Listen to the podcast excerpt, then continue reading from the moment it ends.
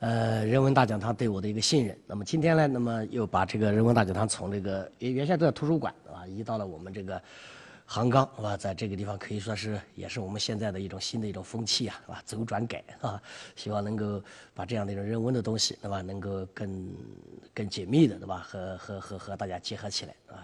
然后今天嘛，就是很荣幸的在这样的一个地方，对吧？和大家来做这样的一次讲座啊。那么今天呢，我给大家讲的一个题目呢，就是中国人的道德与人格。大家已经看到了啊，为什么讲这样的题目？实际上这里面呢，我是有想法的啊。可能是吧，就是现在大家都能够感觉到我们中国现在的一个非常严重的问题啊。当然，中国现在我们是经过这个三十多年的改革开放，我们确实取得了非常了不起的成绩，是吧？现在我们中国的经济，已经在全世界是第二大经济体了啊。所以呢，我们。感觉到我们很很自豪，啊？我们中国人有很很多时候，我们常常是感觉到很自豪，然后我们为自己国家的强大而自豪，然后呢，也这样的强大也会增加了我们的很多的自信心啊。包括比如说我们在一些国际争端的时候，我就能够看到我们民间那种很膨胀的自信心，啊，就不行不行，我们就打就是了，对吧？跟日本人我钓鱼岛不行，我们就打，对吧？跟菲律宾我们就打，对吧？就是我们今天也能能。就是这种打和不打是一个问题，对吧？但是呢，我们能够选择打和不打，这是国家实力的一个体现，是吧？是个实力的体现，啊。但是呢，随着我们的这样的一种军事上和经济上实力提实力的这样的一种提高，然后给我们带来了很大自信心，对吧？这么一个过程，但同时伴随着我们呢，也是另一方面有一个很让我们沮丧的一个事实，就是我们中国今天的整体的这种。精神上的文明和道德的水准，啊，这一点一这一点可以说，在如果从这一方面来考察的话，可以说我们今天一点点自豪的地方都没有啊。我自己呢对此呢我是深有感触啊。我记得我去年我和几个同事我们一起到新西兰去了一下啊。那么大家都知道新西兰也就几百万人口的国家吧，四五百万人口吧，就这么个小小小小，对吧？可能我们杭州有多大了啊？那么它就那么一个小国家，但是我们去的时候。我们去了这五六个人，我们每个人都在那地方大肆采购他们的奶粉，啊，我们有一个小企，有一个年轻一点的人，他一下子买了四十五四十五公斤奶粉，对吧？已经没法带了，因为只能带二十五斤，那怎么办呢？装了二十八斤，啊，给人家跟人家这个这个这个海关说，海关允许了，超了几斤就算了吧，然后剩下的他就背在身上，啊，然后我们其他的也都跟着买，对吧？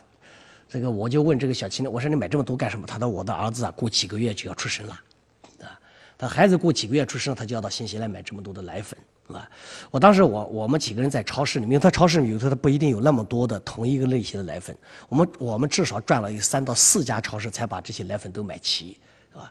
我在这样的一些超市呢购买奶粉的时候呢，我就深深的感觉到一种屈辱，我没有感觉到中国强大，啊，我感觉到我们的屈辱，啊，就是你这么大的国家，你这么牛，你是世界联合这个这个联合国的五个常任理事国。你经济总量是世界第二，世界上到处都听到你的声音。然后我们中国人到处去买东西的那里都是一掷千金，中国人很有钱。可是你这么有钱，你这么强大，你这么厉害，你还是五联合国的五个常任理事国，你怎么一个你们自己国家的下一代的婴儿的奶粉，你们都必须要到这样的一个国家来千里迢迢的来买？啊，我们从新西兰买完了，还得背到澳大利亚，从澳大利亚才能坐飞机再回来。现在因为西现在新西兰、美国啊，这个这个欧洲很多地方都在限购奶粉，为什么？就是因为中国人，啊，香港限购，大家大家都知道了，这已经情况严重到，如果你超你要带出超过两罐奶粉，那要坐牢了，要判刑了。所以呢，我就觉得我们我们要要要正确的来看中国的现在，可能你要从两个方面来看，啊，中国现在最大的危机是什么？我觉得中国现在最大的危机是道德危机。我在去年在深圳参加过一次制造业的会议，啊，那个一次制造业的一个年会吧，对吧？他们邀请我参加，我说你们制造业跟我有什么关系啊？我说我不去。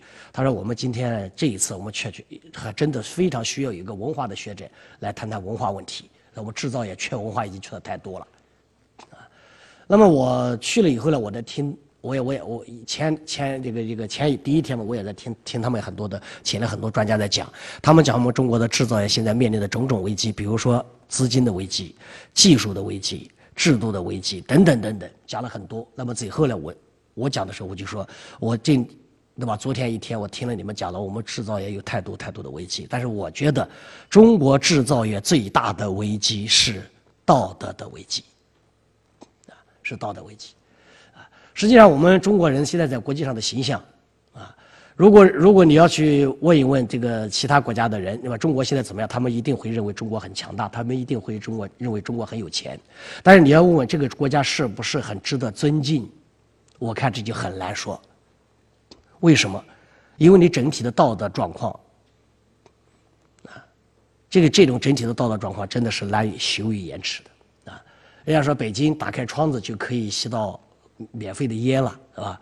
说上海嘛，只要拧开自来水就可以喝到免费的排骨汤了，啊，你说当当当那个上万头的死猪，对吧？顺着这个自然的这个江河往下游去漂的时候，他给。我我这这这段时间我看到一个一个一个一个美国的消息，他讲到这一点，就是美国人很吃惊的，不是说你的水被污染了，他很吃惊的是中国人怎么会这样干事情，怎么对别人这么不负责任？啊你一头猪死了，你往水往水上一扔，然后漂到下游里去了，你这一路上的污染对下游的人所造成的损害，为什么中国人对此他竟然那么心安理得，毫不愧疚？啊他说：“这种心态特别可怕，啊，有这样的心态，你没办法，几乎你已经没有办法和他们在一起生活，因为你没有办法信任他们，因为他对别人根本是不负责任的。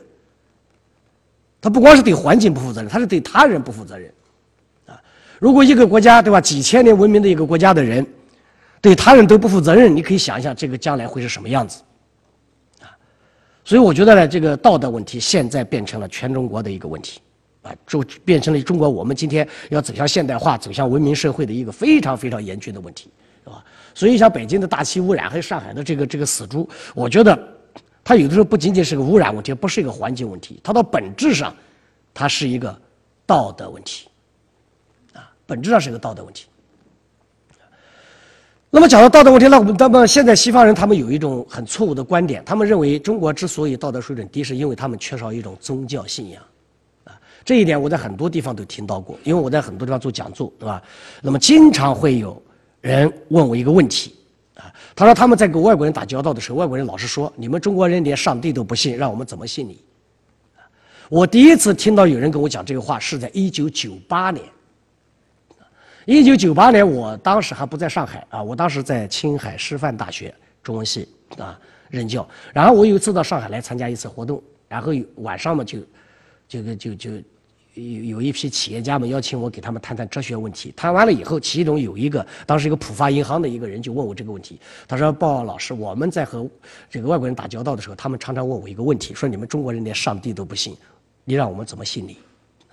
然后这个问题从九八年到现在，我可以说几乎每年我都要碰到有人问我这个问题，是中国人问我，他说他们在国外的时候，在外国人打交道的时候。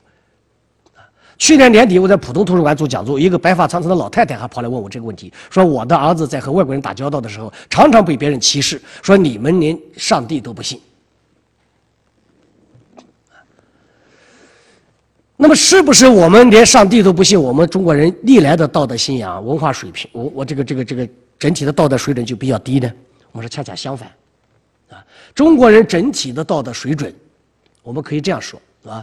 这个时间你说从哪个时候算，我不好说，我也不能说从啊，我们常常讲中华五千年的文明，从五千年之前就算不好说。我们是说从孔子开始算，对吧？孔子去世公元前四百七十九年，到今天两千五百多年，在这两千五百多年的时间里面，中国人整体的人的道德水准、社会生活的文明的程度，以及国家的秩序，这三个。我们考量的指标，在两千五百多年的时间里面，我敢说至少啊有那么两千三四百年的时间，我们是一直是都是在全世界是领先的，我们一点都不比他们落后。中国人整体的这个道德水准，就是落实到每一个人，你都觉得不可信，每一个人你都觉得他可能不是那么很善意，这种情况。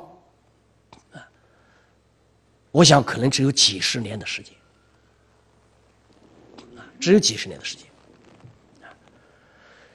我们说，直到民国的时候，英国一个大哲学家卢素先生到中国来，他对中国的观感是中国的老百姓非常善良淳朴，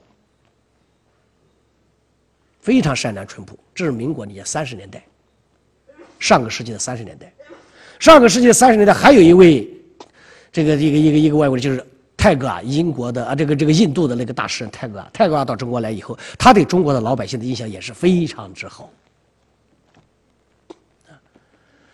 那么，为什么我们在这么几十年的时间里面，整体的中国人的道德水准就堕落到这个程度？啊，我想呢，这里面当然我们可以讲有各种各样的综合的原因，不是拿某一个原因就能够对吧？这个产生这样的问题的，它肯定啊是一个综合的一个机制出了问题。但是呢，我想有一个特别重要的问题是，我们这几十年的教育。啊实际上，这个几几十年教育实际上可能稍微短点，我们可以推到什么呢？可以一直推到一九零六年啊。从一九零六年我们废除科举之后，然后在我们的教育里面，我们已经没有了文化的教育，这一点是非常非常严重的。那你们可能有人会说了，你既然说一九零六年就废除了科举了，就没有文化教育了，那么为什么一到一九三几年我们的国民还好呢？国民的状态还好呢？我说这里面它有个延续性的问题。那这整体上还有延续性的问题，对吧？那么随着我们的教育里面缺少了文化，我们整体的道德水准肯定会下降的。因为西方人他们认为他们有信仰，实际上我我我我我碰到这样的问题的时候，我怎么回答呢？啊，我总是说，我说你告诉他们，我们中国人也是有信仰的。你们信的是上帝，我们信的是圣人，我们信孔子，可以不可以？啊宗教信仰说白了，在大的范围来讲，它也是一种文化信仰。只要我们对文化有信仰，我们的道德就是有根基的，就是有基础的。所以，我们几千年、两千多年以来，我们为什么一直保持了较高的道德水准和社会的文明程度？就是我们这两千多年以来，两千多年以来，从孔子以来，我们一直对文化抱着极大的尊敬。你要知道，在以前，我们的教育是不普及的。不像今天教育这么普及，那时候分成所谓的四民：士、士、农、工、商。士就是读书人，然后是农民，然后是工，就是工就是工匠、工人，商是商人。但是四民里面，第一排在第一的是士，就是读书人。读书人可能数量不多，但是读书人代表着文化，他有话语权。我们不说城市，中国古代实际上也没有什么真正能够说得上的城市。就是在一个乡下一个村庄，一个村庄，比如说一百户人家，一百户人家，比如说我们有八九百户人，八九百个人，八九百口人口，八九百个人口里面，他可能只有十几个人是读过书的，但是这十几个人，他在那个地方，他在那一八九百人里面，他是说话有话语权的，他是一个道德的一个模范。那么其他的人，他的他都要看着这些人。我们现在的教育实际上已经很普及了，但小学教育我们不不敢说百分之百，对吧？但是至少百分之九十几、九十多以上，那肯定没问题。像浙江这地方比较发达、文明发达的地方，我估计，对吧？你你像杭州肯定是百分，也不能说百分之百，那别的有的人还不能接受教育，对吧？比如说，比如说有有有有有有有残疾或者等等，对吧？但是一定是凡是能够受教育的，基本上肯定没问题了。但是为什么我们的道德水准还低了呢？我前天发了个微信，我说我们今天的教育。有两个问题，第一呢，他只讲专业教育，你比如到大学了去学专业了，专业教育问题还不大。你比如美国的教育也是专业教育，欧洲的教育也有专业教育，但是区别在哪里？就是人家的专业教育前两年它是所谓的通识教育，他大学本科四年，前两年是通识教育。通识教育教什么？通识教育就说白了就是讲文化。两整年的时间全部教文化，而且这两整年的通识教育比专业教育的要求还要高。我曾经有一次到厦门去，厦门大学的学生问我一个问题，说是这个这个这个西方他们有一些人甚至大学都不读了，为什么他们还能保持一个较高的道德水准？我说西方的这样的一种文化，它有两个渠道的。第一，它有个宗教活动，比如说他信仰基督教的，我们举个例子，信仰基督教的，那么这个信仰基督教的，他可能一生下来他就在基督教的文化传统之中。他可能就要接受洗礼，他可要认教父，然后他要参加，就是参加这样的一些宗教活动，比如说到到到这个教堂里面去，他要到教堂里面去，啊，然后只要你信仰基督教，你一本圣经肯定是要读完的。圣经是什么？他读完圣经干什么？他不是要做，他不是读圣经，不是为了将来当牧师，读圣经更不是为了学技术，读圣经也不是为了学知识。那你说，按照我们中国人现在的讲法，学这个有什么用吗？读圣经就是给你一个价值观，就是一个价值观。像美国的总统历任总统，他他总统宣誓，他放了一本圣经，干什么？我有价值观。我有信仰，那么中国的专业教育呢？首先，通识教育名存实亡，看起来有，实际上没有。为什么？我们的这个这个是另一个话题，我就不讲了。我只讲结论：我们的通识教育实际上名存实亡，根本落不到实处，啊，这是第一个。第二问题是，我们更多的讲的就是所谓的专业教育，我们现在大学里，我在大学里待着，我知道，我们所有的专业现在都在压缩所谓的不实用课程的空间。都在提升所谓的实用和应用性，甚至我们人大代表都在提倡。哎呀，我们的大学教育一定要提倡应用性、实用性，这个都是根本不懂教育的人。所以我昨天微信上发了一条，我说我们不光是专业教育的问题，还有个什么问题呢？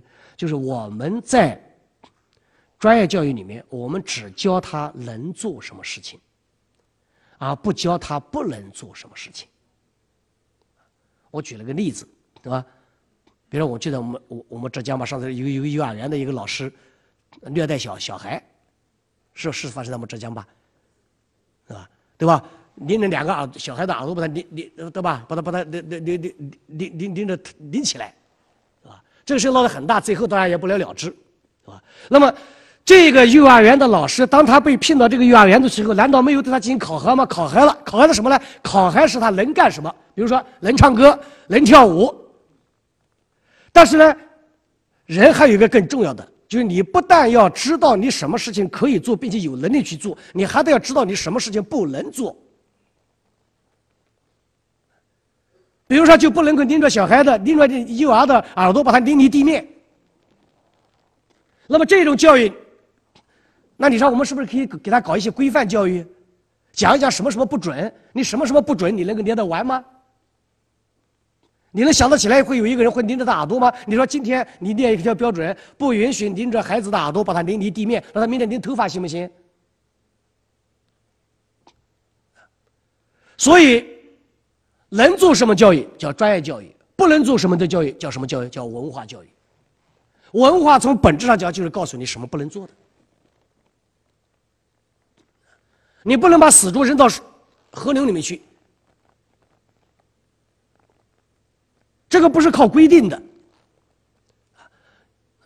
如果一个人他有基本的文化素养，他自己会知道。就我们不能什么都靠法律的，大家会知道，你什么都靠法律，首先法律不可能那么繁琐，其次你的执法成本太高。所以人在法律之上还有个道德，还需要有个道德。所以我们现在你看看中国人对吧？我上次在那个。在这个我讲深圳那个制造业会议上，我讲到了。我说我们根本就不需要担心中国人的这个制造业的技术问题，中国人太聪明了，什么都能造得出来。很多外国人造不出来的，你都能造出来。人家外国人就不知道，他鸡蛋他都能造假。你你看到美国人不造这个假鸡蛋吗？我有时候想不通，一个鸡蛋造假，一个鸡蛋也就是一个鸡蛋是多少钱？这个造假成本，他竟然能够把成本降那么低，还把假鸡蛋造出来。你说中国人的技术有多高？我们中国人餐桌上喝的那些乳酸饮料，是用那个烂皮鞋、烂旧轮胎造出来的。这个美国人、德国人他都造不出来，中国人都能造得出来。所以我说，中国人你不用担心他的技术问题。中国人从能做这个角度来说，他他非常聪明。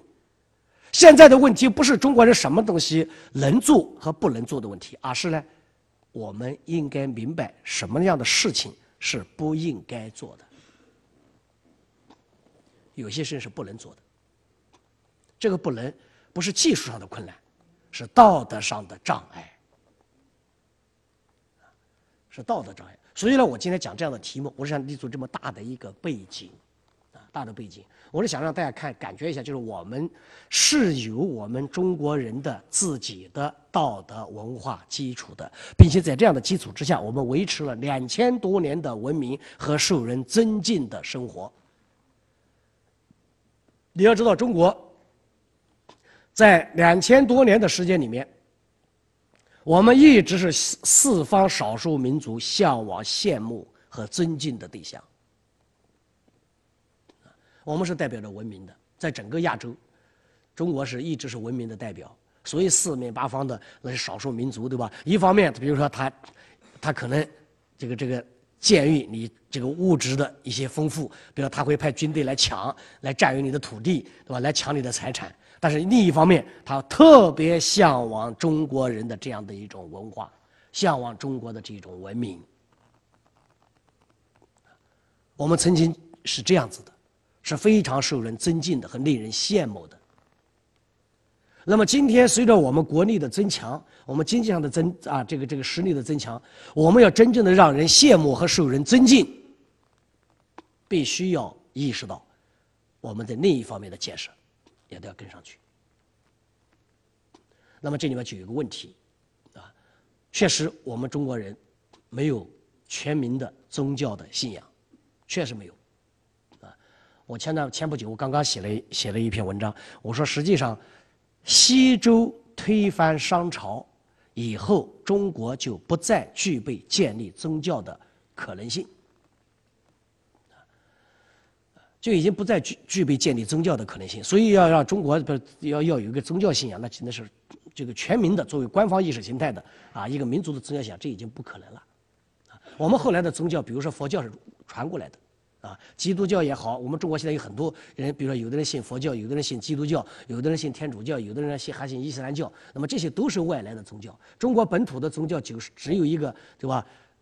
很粗糙的、很简陋的所谓的道教。啊，道教实际上，对吧？他是他他他是为了这个这个，当时抵抗这个佛教的，然后中国人自己创立的创立的，但实际上非常简陋，啊，非常非常简，它基本上就很难。承担起像基督教、像这个佛教这样的啊，来来来来给一个全民族建立一个这个道德的这么一个基础的这样的一个责任，这个道教是做不到的，啊，道教做不到。所以中国实际上我刚才讲了，从从这个西周以后就不不具备建立宗教的可能性。那么既然我们在那个时代已经不具备建立宗教的可能性了，那么我们的道德信仰也就不能够依靠神性。我们只能够依靠神性，而依靠人性。我们既然不能把道德的标杆放到一个神神的身上，比如说上帝的身上，那么我们只能把道德的这么一个一个标杆放到一个人的身上。所以中国人没有建立上帝，没有真主，没有上帝，但是我们中国人建造了一个替代品，那是什么呢？圣人，就是圣人。所以现在有人说老要打倒孔子，说孔子不是圣人。是啊，孔子不是圣人。那上帝呢？上帝更是假的，就不存在的。问题是一个民族，他需要有这样的一个一个道德引领，他需要有这样的一个道德引领。而问题是，孔子确确实实通过他自己的。非常卓越的工作，它真的是可以起到这样的作用，可以替代宗教，替代上帝。孔子以他的一个学问替代宗教，以他本人的人格替代上帝，然后给中国建立了这样的一个道德的规范，并且让他自己成了我们所有的信仰的核心。而且历史证明，两千多年的历史证明，这个是成功的，是成功的。所以，这个这个，我们现在有时候到出国的时候，他让你填一个表，比如比如到美国去，他让你填个表，表上有一条有无信仰，或者有什么信仰，我们中国人一般都填无，这个不要的啊。我我我给大家提个建议，我在很多地方都说了，你不要填无信仰，无信仰人家就觉得怪，这个人没信仰，那可是坏人，对吧？你就填一个有，很自信的填一个有，人家问你信什么，我信中国的传统文化，可以不可以？我有文化信仰，我信孔子，行不行？你为什么说没有呢？没有信仰，在在在那些有信仰的人看来，那是很可怕的事，啊！所以以后我们不要说我们没有信仰，中国人是有信仰的，啊！我们共产党我们信仰马克思主义，如果你是党员，你说我有信仰，信仰信仰马克思主义；如果你是普通群众，你说我对吧？你可以有多种选择，你也可以信仰马克思主义，对吧？你也可以信孔子。你千万不要说你没有信仰，因为人没有信仰，是的，确确实实，对吧？就缺少一种精神上的引领，这样的人确实是比较可怕的，是吧？彻底的唯物主义者是无所畏惧的，这个无所畏惧实际上也就预示着你什么都敢干，啊，对吧？那你无所畏惧的时候，别人都要怕你了，因为你什么都干得出来。对吧？哎，所以所以孔子是讲的君子有常常要有所不为呀，对吧？有所不为呀，有所不为不就是一种惧怕吗？对吧？它就是一种信仰。好，那我们现在我们就先来看看这个道德问题。啊，讲道德问题的时候，首先呢，啊，我在这还提醒一下，我们讲任何道德问题，它首先在讲道德问题之前，还有一个。道德之前的问题，我们把它称之为前道德问题。前道德问题说起来很复杂，实际上很简单，就是一句话就可以把它概括。这这个前道德问题的本质就是人为什么要实行道德？后来我们换成一个具体的人在问，比如说我今天跟大家说，我们都要做一个道德的人。啊，后来我就针对，比如说我当老师，我有时候给学生说，哎，你这个人做人要讲道德。那么这个学生可能会问我一句：“我为什么要做一个道德的人？我为什么要实行道德？我为什么要做一个好人？”他会提这样的问题。你不给他回答这样的问题，你就不能够理直气壮的要求他做好人。你必须回答他：你为什么要做好人？你做好人对你来说有什么样的用处？有什么样的价值？有什么好处？然后你才能去引导他们。比如说，哎，你要好好工作。对吧？我们在航岗里面，领导说你好好工作，为什么好好工作啊？那至少有几个大理由，大理由为国家做贡献，对吧？小理由好好工作，我多给你发奖金。你不能说好好工作没有理由你就好好工作，那就麻烦了。他总要有个理由，人是理性动物，人的可贵和人的可怕都在于人是理性的。所以他对任何问题，他要思考我为什么要这样，他要得出一个结论，他要找出他行为的价值，然后他才能去做。所以你说要做一个好人行，你告诉我为什么要做好人，或者说我为什么不可以做坏人？因为我们大家都知道，做坏人自私自利，常常是能够得到好处的。这样我们大人一般不问，大人比较虚伪，我不问，反正我不干就是了，对吧？你让我好好工作，但是你不告诉我好好工作有什么好处，对吧？我也不跟你领导对着干，反正我也不干，我也不不不不问你为什么要好好工作，但是我就不好好工作就是了。这是大人的虚伪，但小孩是这样。我举个例子，比如说幼儿园，啊，幼儿园如果两个小孩在那个地方发生冲突了，比如说要抢一个玩具，然后幼儿园的老师去劝小朋友，小朋友不要抢了，你们要做个好孩子。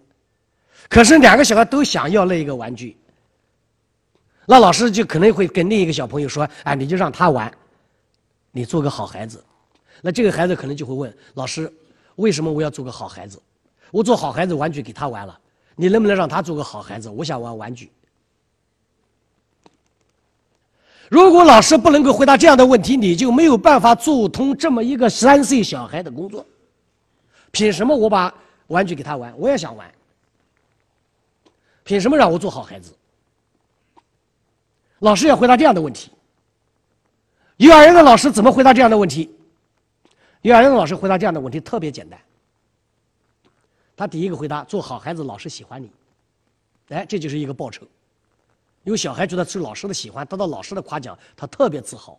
小孩在家里面受父母的喜欢，他觉得理所应当的，那不是他争取来的。他一生下来，你就该给他爱，所以他没有成就感。还父母喜欢孩子，他可能很幸福，但没有成就感。但老师如果喜欢他，他有成就感。哎，我表现好，我是个好孩子，老师喜欢我，所以这是一种精神鼓励。同时，老师还可以给他。别的鼓励，比如说，哎，你你你做好孩子，老师今天给你发一朵小红花。好了，一朵小红花和老师喜欢你，这两个加起来，足以抵充把玩具让给别人所付出的损失，所以他愿意做好孩子。但是我们到了成人世界里面，你会发现一个问题。你做好人未必就能够得到好报。所以到了成人世界里面去以后，钱道德问题变得前所未有的严峻。这个问题如果社会不能很好的回答的话，你没有办法建立一个民族的道德基础。你必须先回答钱道德问题。所以道德问题的最关键的是钱道德问题。你只有把这个建设好。啊你比如说跟跟大家做好人，要踏踏实实的工作，要清清白白的做人。好了，我大学毕业了，我们两个同学一块毕业了，到一个单位都到杭钢来了。我一个人就特别相信，我要踏踏实实的工作，我要清清白白的做人，我老老实实的做事。可是做了十年以后呢，我还是在一线当工人，啊，那个家伙对吧？吹牛拍马溜须，到最后已经当科长了。我举例啊，不是杭钢啊，不是这个意思啊。对吧？我是举例。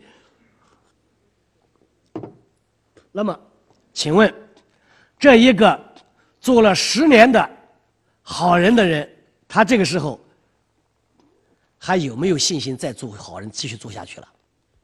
即使他愿意再做下去，他是不是有委屈？不光有委屈，他是不是会觉得这个道德是不可信的？他骗了我。我做了十年好人，踏踏实实、清清白白、老老实实，到最后一无所有。啊，所以我们说李元朝以前讲过，不要让好人吃亏，对吧？习近平自己也讲这个问题。这个实际上说白了都是什么？钱道德问题，都钱道德问题。所以你不要相信，哎呀，这个世界上的好人是有好报的。我们我我，哎，我这样话讲他就有问题了啊！因为因为到时候出去以后，鲍老师今天讲课讲了，做好人没好报。对吧？那就麻烦大了，对吧？我希望大家都有这么一个很淳朴的信仰，就是做好人有好报。大多数人都有这样的信仰，那就好办了，这个社会就行了。那你说这不是骗人吗？是的，我告诉大家，道德本身就是一个善意的欺骗。问题是这种欺骗，你损失了什么吗？你没损失什么。你一辈子被骗了，做了一辈子好人，到死的时候，你知道我我我我我上大当了，我做了一辈子好人，你会这样说吗？你不会的。对吧所以道德本质上，我们要说到说到说到本质上，它某种意义上，它就是一种欺骗，啊，但这种欺骗它有价值，它是有价值的，所以钱道德问题，实际上就是要回答这样的问题：我为什么做好人？所以呢，这个问题它又变成两个悖论。钱道德问题，我刚才讲了，用一句话来讲，就是我为什么要做好人，啊？如果理论性的表述，就是道德的两个悖论。第一个，道德的行为不能以利益的追求作为目的。道德的行为不能以利益的追求作为目的，为什么这是一个前提呢？因为第一，就是我刚才讲的，如果道德的行为以利益的追求作为目的，那么他会发现，这种道德行为并不确定就能够带来利益，或者说不能够带来确定的利益。它不一定，就是道德，你如果把它作为一个因的话，它未必会结出一个利益的果。就像我刚才讲的，做好人就一定有好报吗？不一定。做坏人就一定有恶报吗？那也不一定。真是这样。这个问题实际上，我我我我举几个例子啊。比如说，关汉卿曾经写过一个剧本叫《斗殴约》，大家都知道吧？啊，这是中国历史上非常有名的一个戏，一个剧本。窦娥，那他一心想做个好人。原来在家里面想做一个小好好好孩子，后来做了童养媳以后嘛，想做个好媳妇。结婚以后嘛，还想做个好媳妇，做个好妻子，还想做一个啊很孝顺婆婆的人。一辈子什么坏事都没做，净想着光想着做好人了。结果是什么呢？结果是被拉到刑场去杀头。所以到了刑场上之后，他面对那个绞、那个、那个、那个、那个啊、那个、那个死刑的这样的一个判决，他突然醒悟了。然后关汉卿就是这个这个做这这个剧是他的作者是关汉卿了。关汉卿就安排了窦娥唱了一段那一段非常有震撼力的唱词。这段唱词有其中有这么两句，叫“为善的受贫穷，更命短；造恶的享富贵，又寿延。”就是做好人呢一辈子受穷还命短。做坏人一辈子享受富贵还能够长长命百岁。关汉卿的这个窦娥冤实际上这个剧本之所以有这么大的生命力就是因为他对道德问题的这样的一种非常彻底的令人震撼的反思。它是一种反思。所以做好人不能够建立在做好人有好报的基础上。如果我们有，我刚才讲了，我们有一个淳朴的信仰，哎，好人有好报，你有这样的信仰当然很好。但是问题在哪里呢？问题是你经不起考验，啊，你经不起考验。你比如说孔子的学生子路，就属于这样的人。子路就是对于道德有一种非常淳朴的信仰，子路特别单纯，特别单纯。他对对道德的信仰，我觉得在孔子的学生里面，他对于道德的信仰可以说是最坚定的，至少是最坚定的前几位。他跟孔子跟了四十多年，一直忠心耿耿，就是因为他太相信道德了。但是有一次在周游列国的过程中，他们遭遇了那么多的挫折打击，他跟了孔子跟那么多年，他一直没有看到希望，一直没有看到曙光。然后在周游列国的过程中，曾经有一次嘛，还被那些一一帮人给一个那个那个经过一个框这个地方，在今天荷兰这个地方长葛巴这个地方，给当地的老百姓包围起来，把他们包围在这个包围圈里面，有有有有好多天的时间。粮食吃完了，这一帮子人都饿得差点都饿死了。这个时候，子路。找到了老师，走进他老师那个帐篷，问了孔子一个问题。这个问题问的特别有意义。这个问题是怎么问的呢？他说：“老师，君子亦有穷乎？”我把它翻译一下，就做好人，一个好人也会碰到困境吗？这句话问的有意思在哪里呢？首先，你第一点，你就能判断出来，子路这个人原来他对道德有非常淳朴的信仰。君子一定会到处都行得通的，君子一定到处都是受欢迎的，好人一定是有好报的。这第一点。第二呢，跟了孔子这么多年，他发现不对呀，我跟了你这么多年，他猛然醒悟过来了。我们一直在做好人，可是我们一直都在倒霉呀。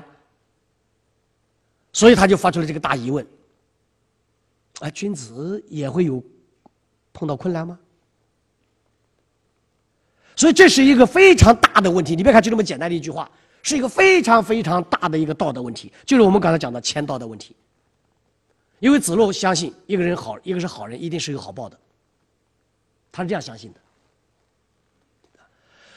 所以孔子一听子路这个话，孔子就知道了，子路这个人。对道德一直非常非常的坚定，但是这种坚定是建立在一个不坚固的基础之上。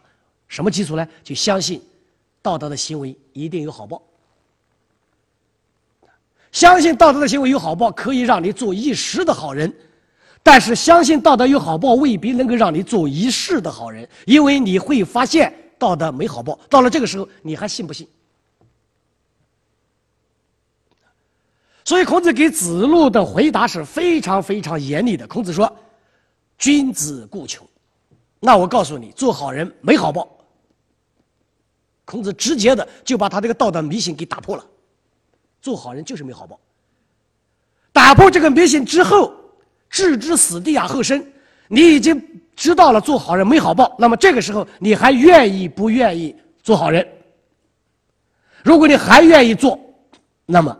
你就是坚定的了，所以孔子经常跟他的弟子们之间进行这样的一种探讨。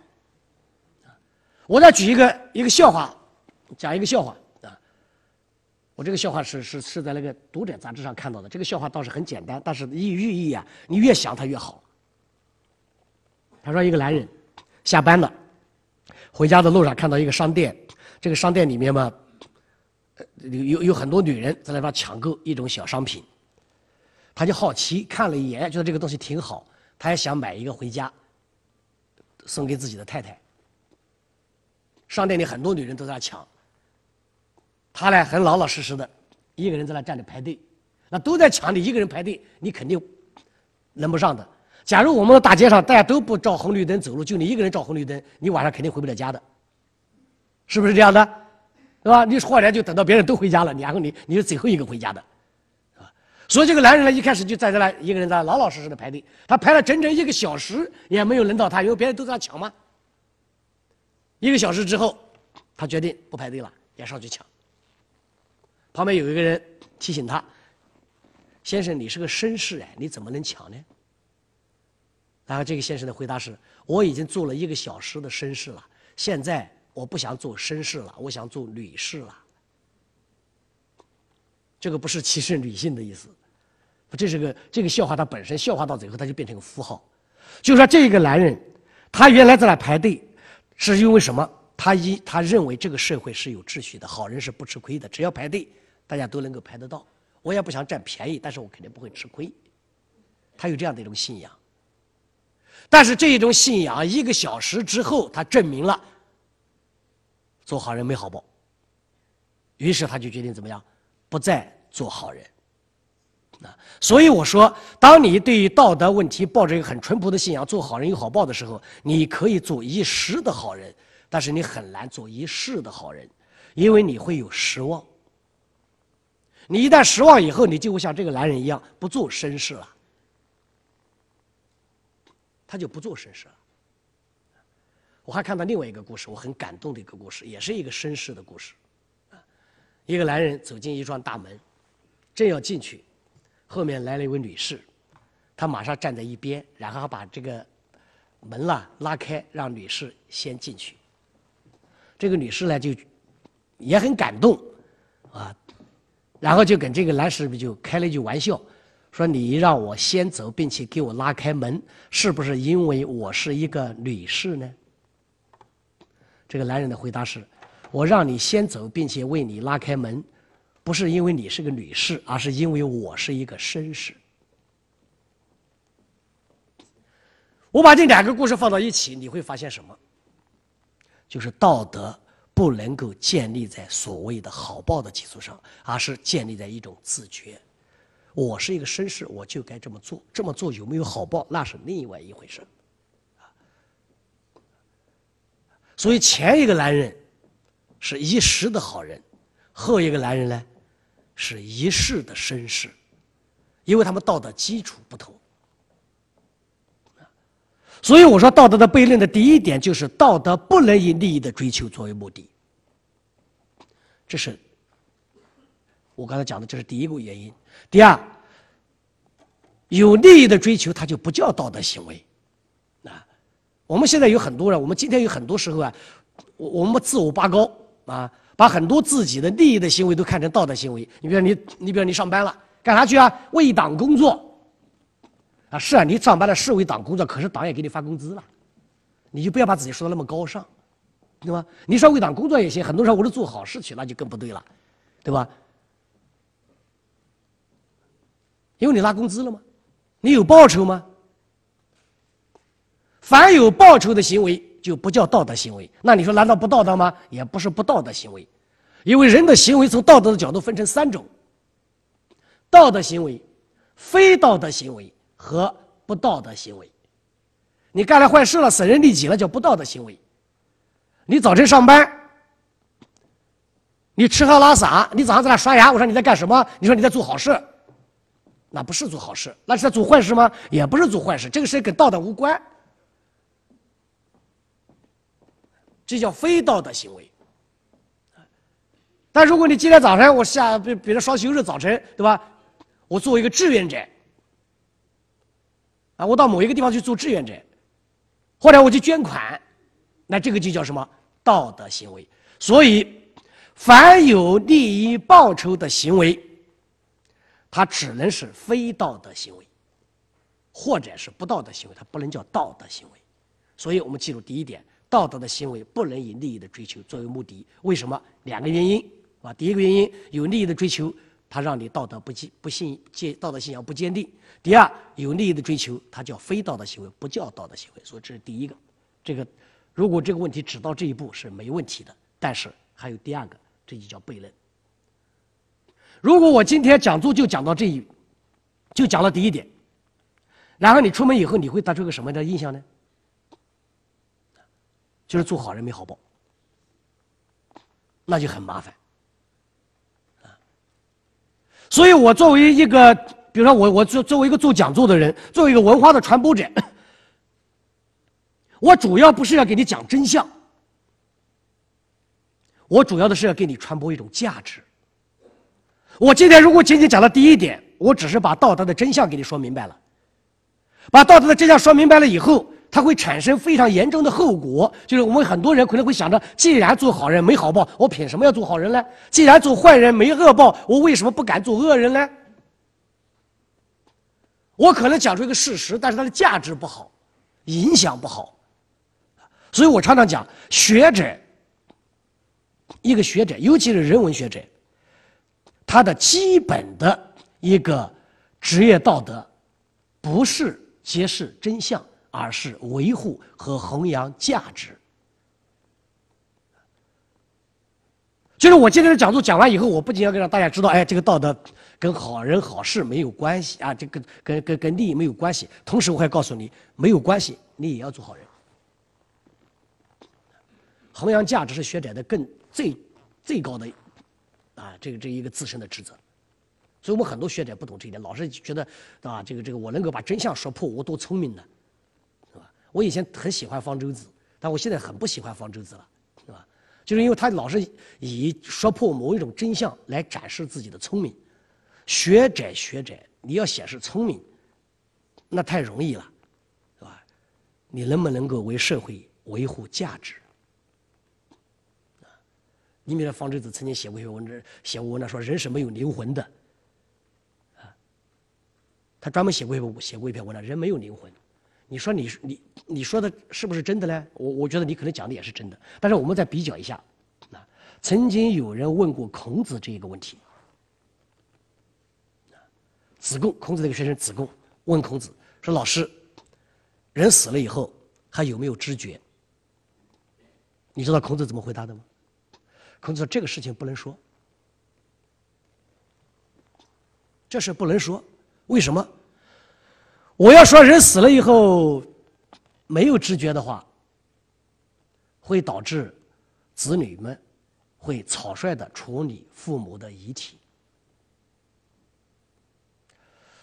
我要说人死了以后有知觉的话，那会导致什么呢？会导致子女们会想：哎，父母亲虽然死了，但是有知觉，然后呢会。”厚葬父母，把很多家里的财产都埋到坟墓中去了，它又影响了活人的生活，所以孔子说：说人死了以后没知觉，会损害人的品德；说人死了以后有知觉，会损损害人的物质生活。因此，这个问题不要说。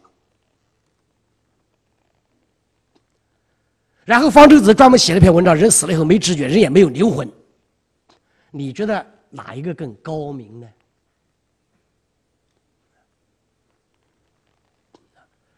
所以现在我们中国现在有很多人就这样，他只认事实不认价值，这就是我前面讲到的。为什么我们中国今天整体上道德出这么多的问题？就是我们不相信价值，只相信所谓的事实。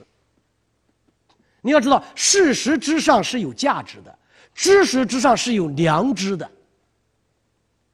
孔子不回答人死后有没有鬼，不回答人死后有没有知觉，这个不是知识问题，是什么问题？良知。一个人可以缺少某一方面的知识，是他们每个人都是知识的缺陷者。从知识的角度来说，我们所有的人，今天在座所有的人，你都是残缺的，你知道吗？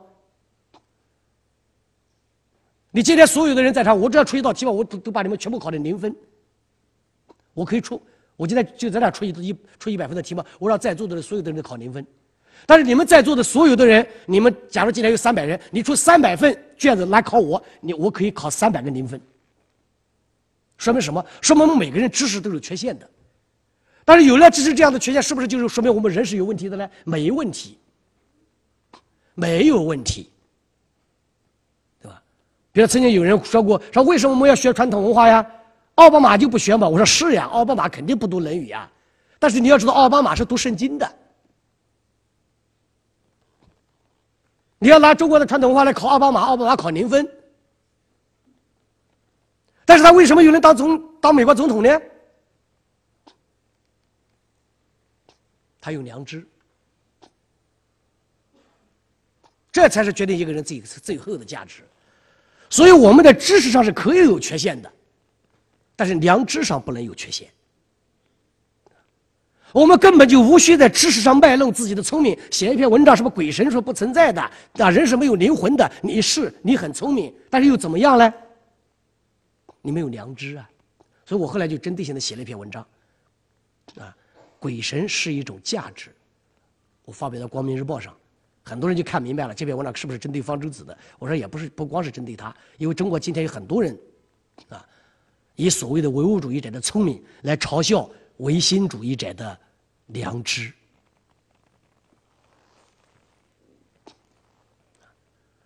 所以我讲道德悖论，第一点我是讲一个事实，但是我们再看看第二点，第二点就是价值。没有利益的承诺与诱导，又不能导致普遍的道德行为，或者说不能使大多数人实现道德行为，这就有问题了。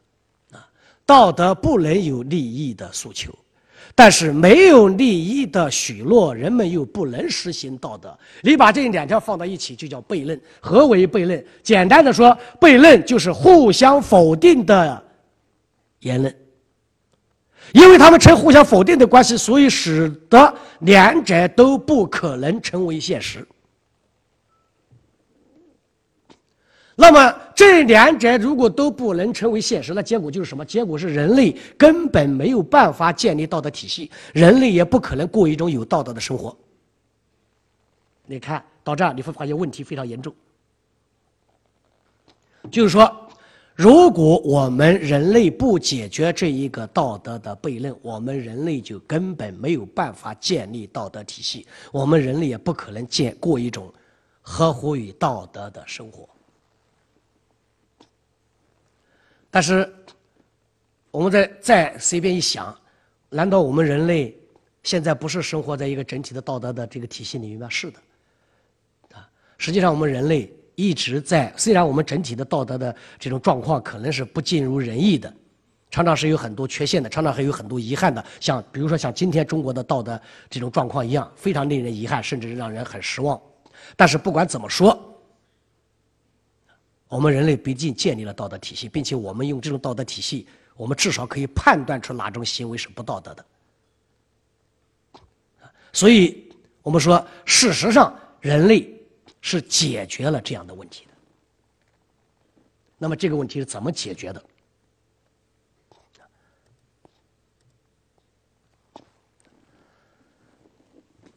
这个问题是怎么解决的？解决悖论的办法。第一个，宗教的解决办法。我后面加了个西方，这个西方我要说明一下，不是地理学的概念，是文化的概念。啊，有的在我们西边，啊，比如欧洲就在我们西边，那有的，对吧？不一定在我们西边，像美国、像日本还不在我们，对吧？这些也不在我们西边，有的在我们南边，对吧？这个西方，所以它是个文化的概念，就是说有宗教信仰的民族，或者说它整个民族的文化道德基础建立在宗教基础上的民族，我在这儿吧，都把它称之为西方，说是一种文化体系啊，不是一个地理学的体系。宗教的解决办法，那么宗教的解决办法怎么解决的？我们来看一下这种悖论啊。第一，记住这个悖论：第一，道德不能以利益的诉求作为目的；第二，没有利益的诉求又不能实行道德。这个悖论，宗教怎么解决的？宗教的解决很简单，啊，我们刚才讲了吗？悖论就是用用用用一句话来概括，就是我为什么要做好人？好的，啊，假如比如说我们在面对在一个宗教的场所。我们假设一下，比如说在在西方的，在在这个基督教的这样的一个场所，在在在教堂里面，比如你一个牧师，牧师在那地方布道，说大家要做好人，是吧？要爱他人，啊，要帮助他人，等等等等等等。好的，假如有一个人站起来问牧师：“我为什么要做一个好人？”你要知道，牧师都很会说话的，他肯定演讲的比我讲的还好。他会，他他他如果要要给你讲道理，他会讲很多。但是问题在于，当一个有宗教信仰的人。面对一个有宗教信仰的人，你根本不需要说太多的话。当一个人问牧师：“我为什么要做一个好人？”的时候，如果这个牧师只是想解决这个问题，他实际上只要讲一句话就够了。做好人，将来上天堂；做坏人将来下地狱，你自己看着办。这就是宗教对于道德悖论的解释。你看他为什么把这个悖论解释的特别好呢？第一点，你比如说，道德没有利益的诉求，哎，宗教没有答应，没有许诺你什么，至少在生前没有许诺你任何东西，没告诉你说做好人有好报，你只要做好人，下一次科长就是你的，没说吧？你只要做好人，下一次我们领导都喜欢你，你只要做好人，下一次奖金你最高。他不许诺你任何具体的现实社会里面的物质的东西，所以，他符合了第一个条件。符合了第一个条件，就是道德没有利益诉求。所以你看，有宗教信仰的人，他有时候他一辈子穷困潦倒至死，他都不后悔。为什么？他没有利益诉求。那你说没有利益诉求，为什么要做好人呢？这就第二个问题，宗教对你又有许诺，这个许诺在哪里？在死后啊，你死后可以上天堂。所以我们说，宗教有一个宗教是一个特别聪明的一个办法，他既不给你许诺，又给你许诺，他不给你生前的许诺，所以解决了你的道德前一个悖论的第一个问题。但同时又给你一个死后的许诺，他解决了第二个问题，所以这个悖论在宗教的面前一下子迎刃而解。这就是宗教的价值啊！所以我们老是，对吧？我们有很多，比如说唯物主义者，老师就觉得这个宗教不都是骗人的吗？你否定事实，不能否定价值。所以我常常讲，上帝不是事实，但是上帝是价值。你否认上帝作为一个事实很容易，但是你否定上帝作为一个价值很难，并且会导致灾难性的后果。就像我们否定孔子一样，你要证明孔子不是一个神，孔子不是一个圣人，就是个普通人，可能很容易。但是你把孔子否定完了以后，你整个民族的道德信仰缺少了这么一个最后的支撑，结果就是像我们今天这样。所以尼采曾经呼喊：“上帝死了，上帝也没活过呀。”什么叫上帝死了呢？就是说，尼采是当时对西方的这种价值体系抱有绝望，没有上帝了，西方的价值崩溃了，西方的道德崩溃了。所以，上帝死了，他不是说我们天空中你看不见的地方某一个上帝在某一个角落死掉了，而是指建立在基督教基础上的道德观、价值观死掉了。所以我说，上帝不是事实，但上帝是个价值。这种宗教的解决办法是特别彻底而又纯粹的。啊，一个相信宗教信仰的人，为什么我说特别彻底？我们先看到为什么彻底。他永远，他永远不醒悟，你知道吗？我刚才讲了，我们有很多人做好人，做着做着，他突然发现没好报，他一下明白了，骗子不干了，对吧？我做了一个小时的绅士，发现不行，没好报，我也不做绅士了。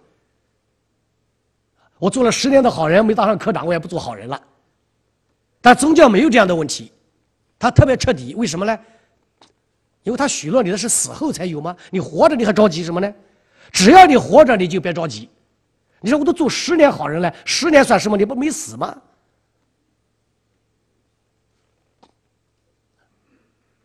啊，死掉的人呢，他又不会跑回来跟你说骗你的那边没有。活的人呢，又没有死过。所以这一个骗局啊，他就可以永远骗下去。当然，那你说，那西方信仰宗教的人是不是都那么傻，就被这个骗住了？那也不是。啊，有的时候是自愿选择受骗，啊，因为他想通了一点，我就是被他这样骗的，骗到老了，我到死了以后，我有两种结果：一种发现，啊，没上帝嘛，没天堂嘛。但是你再回头想一想，我被他骗了一辈子，我损失了什么吗？你什么都没损失吗？他不过是骗着你一辈子过一个体面的生活吗？因为你受他的骗，所以你一辈子都有尊严的生活着吗？你有损失吗？没损失啊。但假如你死了以后发现果真有上帝，那你不觉得哎呀亏好我信了，没信可就惨了，是不是这样啊？对吧？那假如你说你就坚决不信，那好了，那你死了以后呢？你发现真没有，哎呀，你会会可能会觉得你很聪明，聪明的像方舟子一样。果然没有，你看我早就骗你们了，说了没有，你们就不信。果然没有，那你又你又得到什么了呢？你能得到什么？你一辈子都不信他，你一辈子胡作非为，你一辈子活得猥琐自私。你说老了以后，你说果然我没信，但是你得到什么？你什么都没得到，你没有得到体面，你没有得到尊严，你没有得到尊敬。这是一点吧？假如你死后发现果真有上帝，那你可惨了，那时候你就要下地狱了。所以，西方人不是比我们更傻。而是他在想通了这两点之后，他选择了怎么样？宁愿相信。所以我在《光明日报》上写了一篇文章，我说相信是一种价值。很多时候选择相信正当的东西是一种智慧，它不是科学问题。所以相信不是科学证明出来的，是一个智慧的选择。我就选择相信。啊，我选择相信好人有好报。然后我一辈子做好人，只要我没死，那也许报答在最后都有可能。所以，相信正当的东西，是人应该有的一种信念。啊是人应该有这种信念。我们不要老是什么都不信。我们今天的社会也有个问题，对吧？因为我们确确实实到处上当，对吧？吃这个，这个是最后证明是是假冒伪劣的；吃那个，发现那个是有毒的。到最后我们就选择不信了，什么都不信了，这个更麻烦，你知道吗？受骗，这个社会有很多骗人的人，是这个社会的一个一个毒瘤。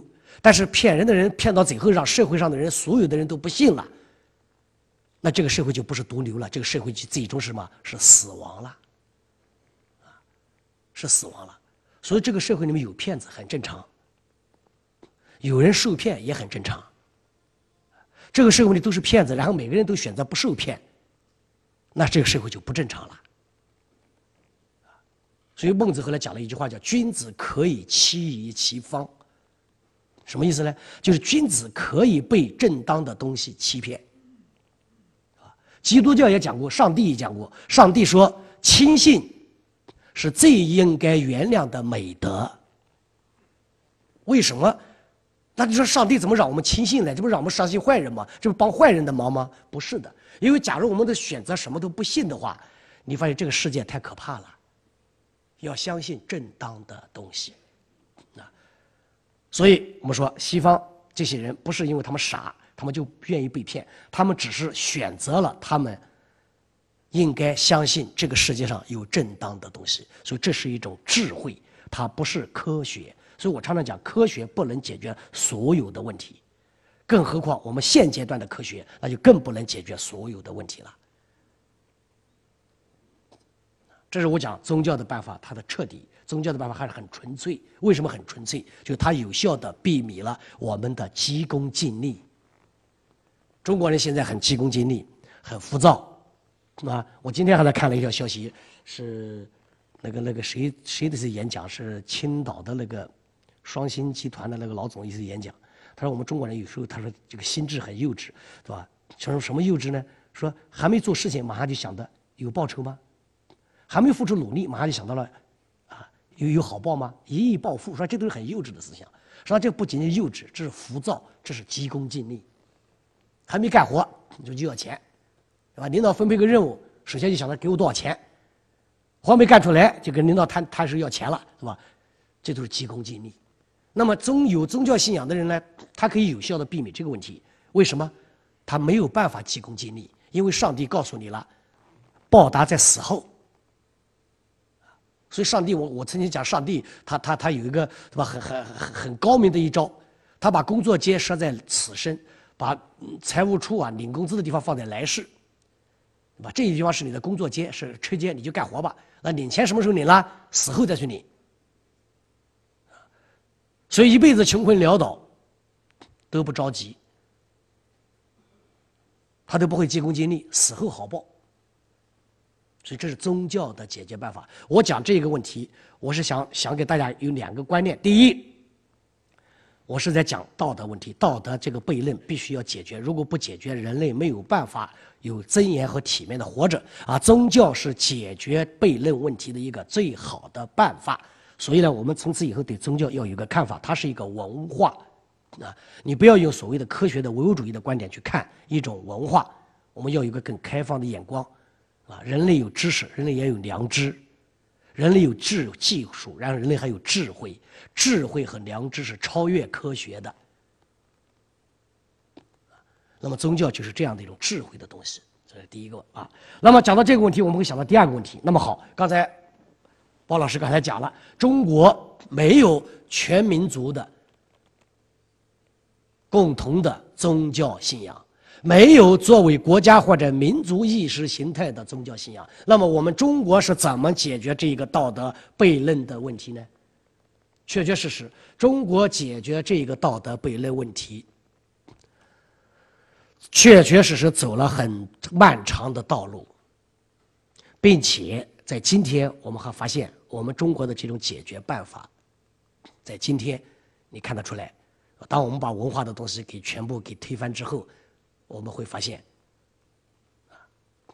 很多的问题又出来了，啊，很多问题出来了。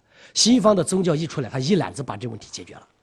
只要上帝不死，他这一套价值体系就在，人们的道德就永远都有他的最后的屏障。那么中国是怎么解决这个问题的？我们来看一看中国。我我前面我讲到了西周。推翻了商朝。西周推翻商朝以后，由于西周推翻商朝，他要制造所谓的革命理论。这个革命理论的核心就是人的道德。所以呢，西周推翻商朝以后，他就已经不可能再建立以神的谱系为核心的这么样的一个是一个宗教系统了。所以，他只能把人类的道德寄托在人性的基础上。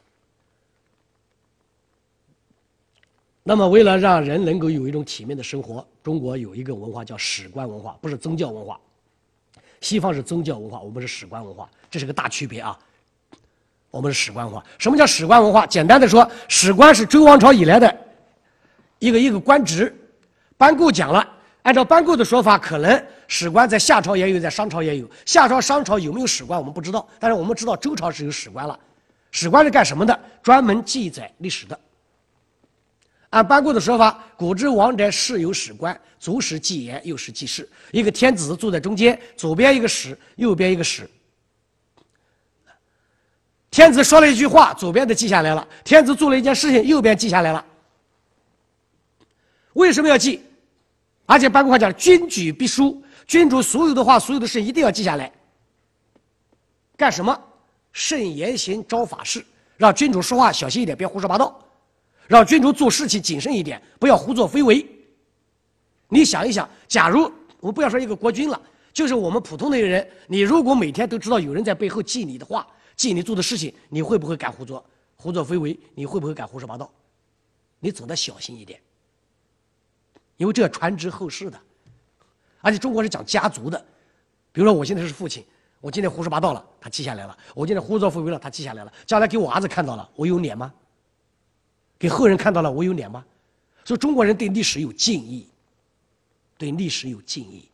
啊，据说这个毛毛泽东跟这个跟跟跟刘少奇曾经有过一次谈话啊。这个毛泽东曾经批判刘少奇说：“你怎么不支持我的大跃进？”是吧？刘少奇刘少奇大概讲了一句话，说是要死人的，死了人以后历史会记下来的。我举这个例子想说明什么？就是说我们。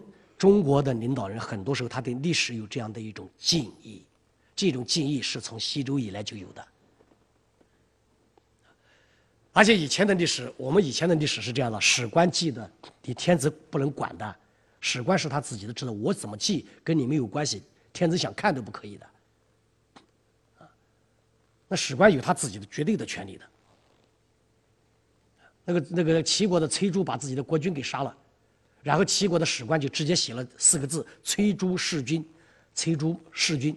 崔杼说：“你你你不要写我弑君。你说这个国君很坏，我他该死，啊！那史官说不可以，你就做了这个事，我就只能记崔杼弑君。那崔杼没办法，把这个史官给杀了，换了一个史官上来继续写崔杼弑君。崔杼又把这个人又杀了，再换一个史官，还继续写四个字崔杼弑君。崔杼不敢再杀了，这杀了以后怎么办呢？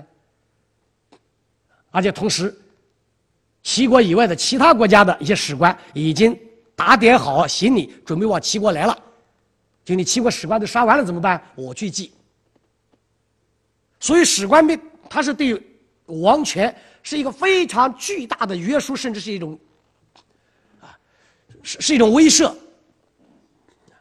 唐太宗身边有一个史官，楚新娘，楚新娘给唐太宗记，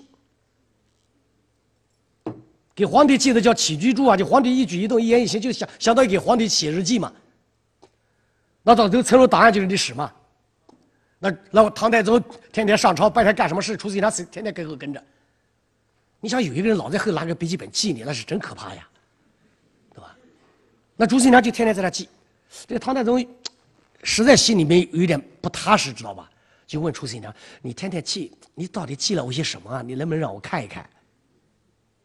楚新娘说：“不可以，这是我的权利。”啊！但是最后我们告诉大家。唐太宗还是逼着楚新娘给他看了。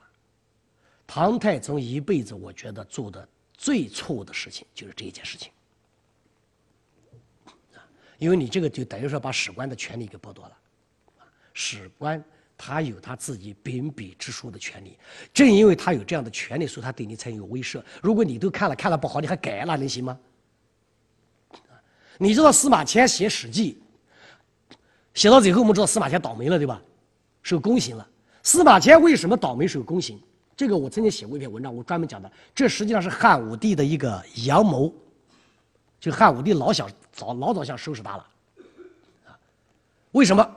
因为司马迁在写《史记》的时候，我们看到按照看按照现在《史记》的这样的顺序，对吧？写一开始就是本纪，啊，十二本纪，写到最后高祖本纪。就是写这个汉武帝的祖先刘邦的本纪，刘邦的本纪下面，比如说什么什么这个李太后本纪啊，什么孝文本纪啊，孝武本纪这样子的。这汉武帝拿到一看，他觉得啊这个这个不对呀，说你这这个这个司马迁把我家的祖宗刘邦写的像个流氓，啊，这个事情本来是在在现在来太好解决了，换一个人不就行了吗？或者说你不能这样写的，我们开一次会议不就解决了吗？那时候汉武帝没有办法，这史官他有他的权利，他想怎么写你管不着，知道吧？所以呢，他没有办法明白的让司马迁改写，他没有这个权利，他只好审阴，搞阴招，对吧？李陵在前方打仗搞输了，然后呢，他就故意问司马迁：“哎，你觉得李陵这一次仗打输了，你觉得应该怎么样啊？”他故意让司马迁说话，叫引蛇出洞。司马迁说了几句话，好了，抓住你把柄，收拾你。但是我们反过来看，就是司马汉武帝要让司马迁把他的祖宗稍微写的光光明一点，写的好看一点，他都要使阴招，说明这个制度对他怎么样，有很大的约束，有很大的约束，这就是我们中国的史官文化，所以历来很尊重史官。史官文化，他对别人、对君主是一个威慑，就是我不敢做坏事，我做了坏事以后传之后世，我名声坏了。那么这种史官法对君主是这样，对普通老百姓呢，他也是这样。普通老百姓也在乎死后的名声，所以中国有一个词叫“盖棺论定”，就好像一辈子奋斗，就是奋斗到最后把我棺材盖上的时候，别人在棺材外面给我说一句好话，这是最重要的。哎，正是因为这一点，所以约束了这个人一辈子不敢做太多的坏事。所以，我们今天比如说，国家领导人死了，我们给他讲个永垂不朽，就是不朽嘛，对吧？普通老百姓死了，我们不好说他永垂不朽，对吧？呃，你你家二大爷死了，搞个永垂不朽，对吧？给人感觉对吧？那那个那个有点僭越，对吧？那国家领导人要找你麻烦的，对吧？那我们可以写一个，你永远活在我们心中，我们永远怀念你，是不是啊？这是什么东西啊？还是不朽啊？换一个说法吗？所以，史官文化它对人的一个取乐，就是不朽。那好了，我们来看看，如果你问一个牧师，我为什么做好人？牧师说，做好人将来上天堂。如果你问一个中国人，你为什么能够？为什么做好人？你做好人以后啊，我们将来永远记住你，你不朽。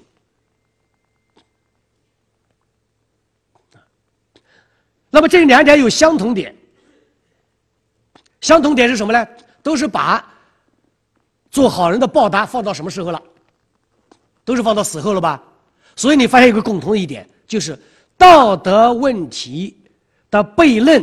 第一，道德不能以利益的追求作为目的。正是因为这个悖论，所以所有的道德的报酬都必须推到死后。推到来生，推到彼岸，必须这样。西方是这样，中国也是这样，这是他们的共同点。那么不朽，我们讲这边有三个层次啊。中国人讲的不朽，祖传上讲了立德、立功、立言，所谓的三不朽。一个人如果立德了可以不朽，如果立功了可以不朽，如果立言了也可以不朽。如果是既立德又立功又立言，像孔子这样，那当然是不朽了。那如果有的人进行立了功了，啊，李冰父子造都江堰，那立功了，那好，那也可以不朽。啊，后来有人进行立了言了，那你比如说庄子写了一本《庄子》，是吧？这个这个这个韩非子写了一本《韩非子》，对吧？你司马迁写了一部《史记》，叫立言了，也可以不朽。我们刚刚在这这个三月份学雷锋，对吧？雷锋算立德了，啊，也可以不朽，一直到现在，对吧？雷锋死了多少年？到现在还在怀念他，啊，还有一本《雷锋日记》，也算立言了。人生三不朽，我稍微做个分，做一个做一个概括。立德、立功、立言，上就成圣。一个圣人有德、有功、有言。你看孔子有德吧？孔子有功吧？孔子有言吧？三者都有，三者具备就是圣人。然后立功立言的就是贤人。所以我们中国的文化，我们又常常叫圣贤文化。圣贤文化，他给人提一个道德标准，往圣贤方向走。圣贤文化。那么成圣成贤，就让你成人。成人这个词在《论语》中出现的一个人，他的目标就是成人。我刚才讲了，这个西方和中国两点有相通点，这个相同点都都是对死后的承诺，或者说把承诺放在死后。啊，对死后的承诺是给你个鼓励，把承诺放在死后呢是骗你，你明白吗？对吧？是这样，所以这个对死后的承诺和把承诺放在死后这两个你可以倒过来读。啊，天堂又不朽，理论，天堂又不朽，天堂也是种理论啊，不朽也是个理论。对于道德的价值，不在于死后，恰恰在于现世。因为死后不知道了呀，你说死后真在天堂吗？不知道了，所以它的价值不在死后，而在于什么呢？在现世。因为你想到死后，所以你把今生做好了，所以它是立足于今生的。所以不是对死后的褒奖，而是对生前的鼓励；不是褒奖死者，而是鼓励生者。你在某人的追悼会上，你发现很这个人特别受人尊敬，那么多人都对着对吧，都在说他的好话。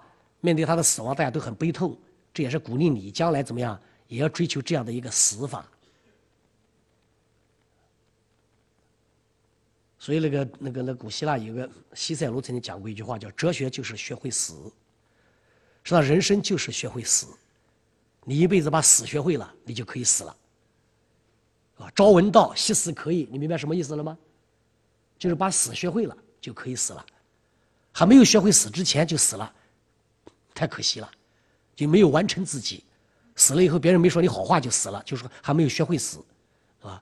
当你死了以后，到处都是花圈，然后人家说你永垂不朽，人们都在怀念你，就说明怎么样？你的一辈子很圆满。什么叫圆满？圆满就是学会了死，并且死得其所，死得比泰山还重。这是两点的相同点，不同点有大问题了。西方是天堂，中国是后世。西方人死后是进入天堂的啊，换了一个空间接着活，你知道吗？中国是进入后世，它不是个空间的概念，是什么概念了？西方是空间概念，中国是什么概念啊？时间概念。我们是换西方人死了以后到天堂换了个空间吗？中国人死了以后呢，死了你就死在这了。然后呢，时间的概念，这两个又不同，不同在哪里？我我又后面讲了，西方的天堂有知觉，比如说你死了以后，你不是没有知觉了，你有知觉，然后呢，你自己很高兴的，啊，有天使引导着你到天堂去了，上帝在那地方把蛋糕都准备好了，你就坐在那个地方，上帝说吃蛋糕吧，你就开始吃蛋糕了，哎，你能享受，你知道吗？所以西方它真的不死，它只是换一个空间接着活。啊，中国呢，你死了，但是呢，你精神不行，我们记住你。至于你有没有感觉呢？那你早没感觉了。所以你是没有知觉的，这就引出一个很很大的问题。既然我死了以后已经没有知觉了，那么这死后的所有跟我又有什么关系呢？这就是很多中国人对道德问题的一个大的问题。死了以后跟我没关系了。所以不相信宗教的人往往会干坏事，啊，那个那个那个法国的那个那个那个谁哪个皇那个那个查理多少世啊，就讲过一句话：我死后洪水滔天也与我无关，因为他没知觉了吗？啊，法国人宗教信仰不是很坚定的啊。法国在二战的时候有一个叫贝当元帅，马上就投降了德国人，为什么呢？因为他不信宗教，他不怕死后，对吧？他他相信德国那么强大，德国可以可以支持到。我的生命的结束，只要德国能够支持到我生命结束，那时候德国人失败了，法国又重新对吧？又建立了民族的独立了。可是我已经死了，随便你怎么骂我，我不在乎。这就是法国的贝当元帅当了法阶的一个思想根源。所以，当你觉得死后如果没有知觉，仅仅是后人在说你好话的时候，它会导致很多人对这一点不信任了。所以不朽理论有一个大的不足，不能为所有的人所认可。这是中国的不朽理论跟宗教比相比有个大缺陷，不能为所有的人认可。我举三个例子：一个张翰，晋朝人，张翰，纵任不拘，时人号为江东步兵。啊，这个人一生特别放纵。有人就告诉他说：“青来可纵使一时，多不为身后名言。”哎，你就这么放纵啊？你就，啊，就就就。呃，啊，就这样自得其乐的，就这样的这个，呃，放纵自己。但是你就不想一想你身后的名声吗？他怎么说的呢？使我有身后名，不如即时一杯酒。死后的名声不如现在的一杯酒。为什么现在一杯酒喝着我知道，死后的名声我哪知道呢？这是个文人，所以他的放纵还是有局限，还是还是有有分寸的。但是如果换一个人，比如说他换成国君，那可能就麻烦；换成一个权力很大的人，那可能就很麻烦。看李白，且乐生前一杯酒，何须身后千载名？他不在乎。白居易，身后得金宫百斗，不如身前一樽酒。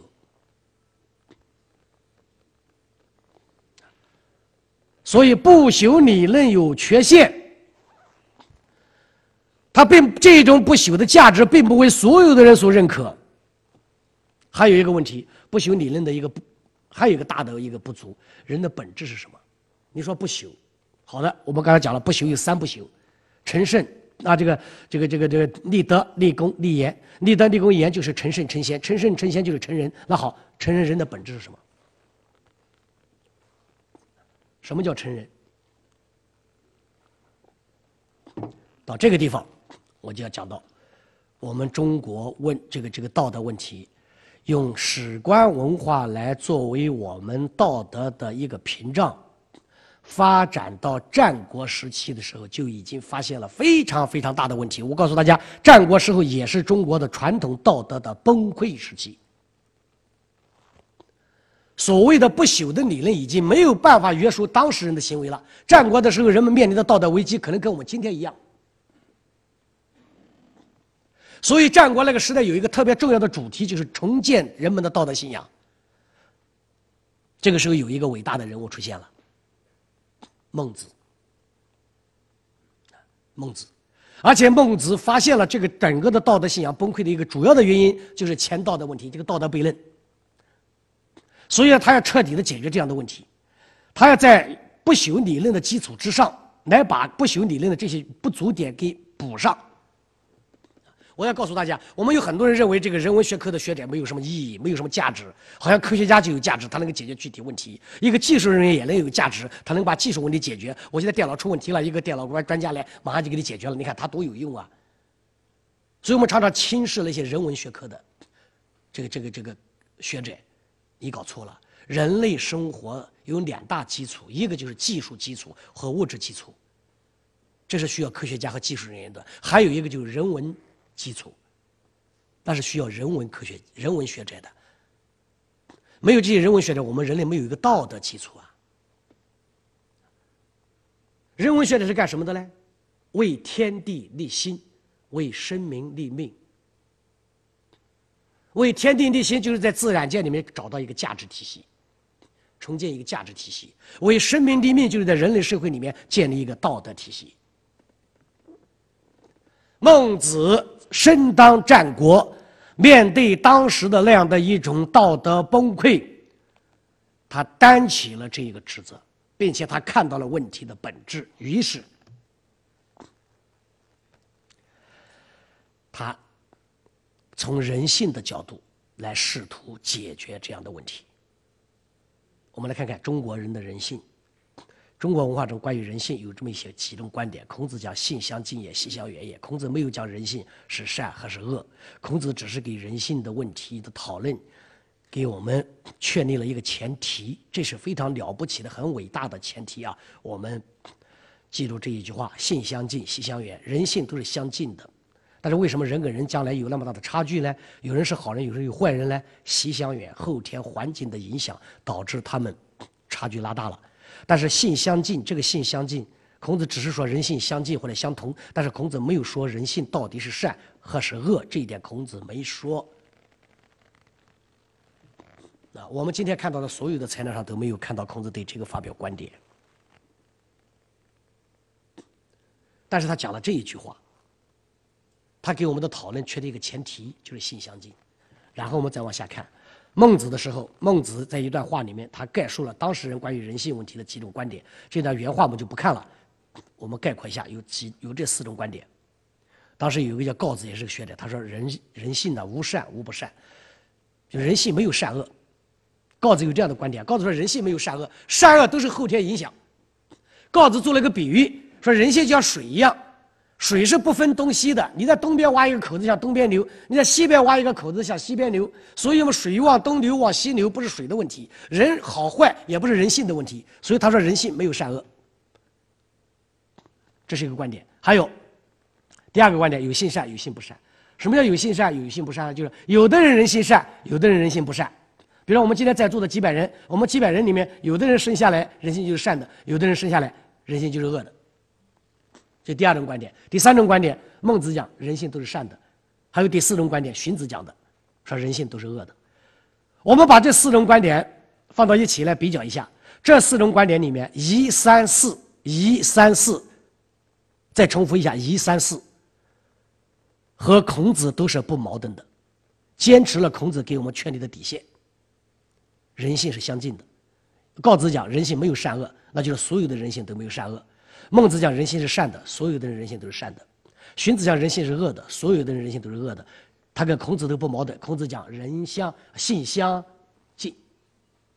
第二种跟孔子是矛盾的，为什么？因为第二种说有的人人性是恶的，有的人人性是善的，这是矛盾的。在这四种观点里面，我们说，我们现在不要从科学的角度考虑问题啊！我再告诉大家，科学不能解决所有的问题。科学到现在人性问题它没办法解决，人性到底是什么样的？科学没法回答，所以我们不做科学的来辨别，不做事实的辨别，我们只做一个价值选择。在这几种观点里面，最糟糕的一种观点就是第二种观点。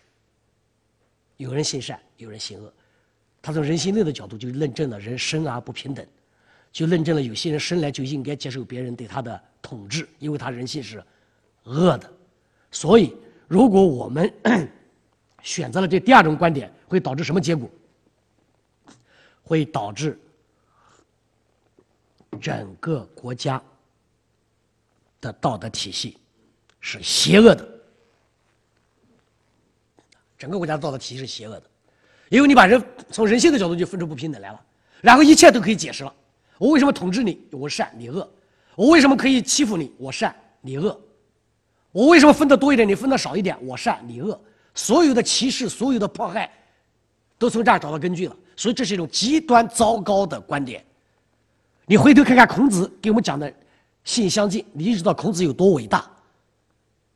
孔子不讲人性是善还是恶，但是孔子给后人确立了个底线：你们讨论问题必须坚持这个底线，人性相同或相近。这是伟大的思想家才能看出这其中的奥妙，才能看出这其中隐藏的危机。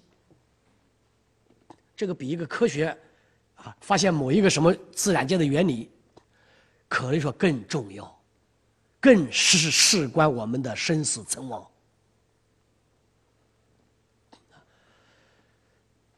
那么孟子讲人性善，这个后来大家都知道，成为我们中国人基本的关于人性问题的见解。《三字经》一开头就是。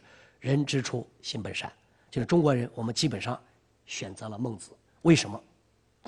我让孟子对于人性善的证明，我现在简单的讲一下，因为时间的关系，我我今天没带表啊，我不知道什么时间了，我讲的快一点。孟子在试图证明人性本善，他用了很多的方法，但是这些方法都是错误的方法。啊，比喻论证，我告诉大家，比喻不能用来论证，所以这个论证是失败的。不成立的经验论证，经验不能用来论证，也不是科学的论证方法，所以这个论证也是不成立的。类推论证，类推论证更不是一个科学的论证方法，所以我们说孟子这一个论证也是失败的。到此，我们可以讲，孟子所有的试图从科学、从事实、从逻辑的角度来证明人性本善，所有的证明都是无效的，都是无效的。那既然孟子没有证明人心善，孟子为什么一定要坚持人心善？孟子确实没有证明人性善。啊，我曾经写过一篇文章，我就讲孟子没有证明人性善。但是这个观点，我在前最近两年我有有所领悟，我修正了。啊，我后来在《光明日报》上写了一篇文章，题目就叫《孟子对于人性善的终极证明》。就前面的这些的证明都是错误的，但是孟子对人性善，他有一个终极证明。这个终极证明实际上核心就是八个字：反躬自问，推己及人。这个反躬自问就是，比如说我们此时此刻，我们今天在座的这么多人，我们今天也来此时此刻当下，我们来证明一下人心善，好不好？照孟子的办法，首先反躬自问，你问一问你自己的内心有没有善。你内心有没有善？你在你人生的历程里面，有没有过这样的时刻？没有利益，没有好处，但是我就想做一件对别人有利的事儿。你有没有有没有过这样的时刻？这叫反躬自问。如果你的回答是肯定的，我有这样的时刻，我心中有善，那么请做第四个字。啊，第二个四个字，推己及人。既然我有，那也就怎么样？别人也有，我有，你有，他有，大家都有。所以人性怎么样？本善。这个人性本善到最后可能稍微有一点折扣，就是人性中有善。这是孟子对于人性善的终极证明，是一个非常伟大的证明。这种证明，你看看，反躬自问，是一种自我的道德觉醒；推己及人，啊，这种推己及人，更是一种用善意去理解他人和社会的一种直接的道德实验，很了不起啊！真的是很了不起。如果我们常常这样反躬自问。我们会给自己有一种道德上的崇高。我在很多年以前读过一个写那个法国一个作家叫萨特，萨特写过一本自传体的著作叫《词语》。我到现在还记得，我当初在复旦大学图书馆读这本书的时候的，读到某一页的时候，我特别感动，是吧？这个哪一页呢？就是，就就是萨特讲到了，说我每天。坚持思考，坚持写作，我很累，我很辛苦，但是我一点都不敢停止思考，我一点也不敢停止我的写作，因为我相信，只要我的写作不停止，人类的末日就不会到来。我的写作就是要推迟人类末日的到来。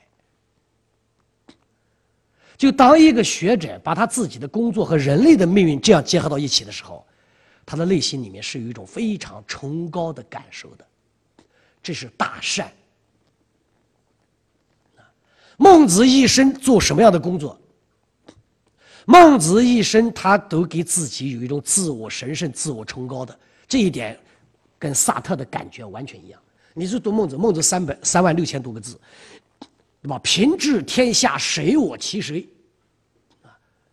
孔子去世以后，我要怎么样？我要这个这个这个，一定要要要怎么样的宣扬孔子？他一辈子就把自己绑在人类崇高事业的战居之上。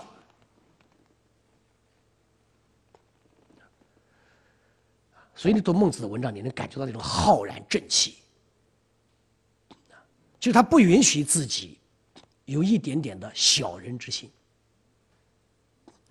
不允许自己有一点点的利害之心，他只为人类工作，然后这种为人类工作又给他带来了极大的崇高感，所以最后，他通过对自己的反躬自问：既然我愿意为人类工作，毫不计较个人的得失，我为人类工作，工作终身，那么为什么这种情感别人没有呢？我有，别人就有可能有；我有，你就有；你有，他就有；他有，大家就都有。所以，人性是善的。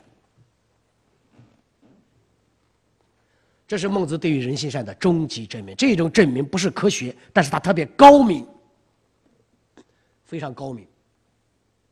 所以，我觉得西方的文化就是用科学来来来来说明事实，很聪明；中国的文化很高明。他很高明，西方更侧重于用事实来证明价值，中国呢可以说在很多时候用价值来证明事实，用价值来证明事实，因为世界需要爱，所以世界有爱，这就用价值来证明事实。你看，所以实际上我们说，我们讲西方文文明啊，西方文明也不是我们想象的呀。我们中国今天讲西方文明，其实从什么来？从那个五四啊，就是新文化运动开始，对西方文明有认知的。我们引进的西方的文明，大家来看一看，主要是三个核心词啊：民主、自由、科学。民主、自由、科学。这个这种选择，我们就选了这三个关键词里面，实际上有一个西方文化里面一个更重要的东西，我们把它给抛忘掉了。宗教就是宗教。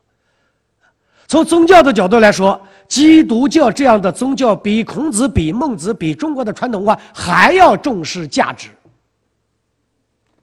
我不相信哪一个民族不重视价值，仅仅靠事实，这一个民族可以获得体面和光荣。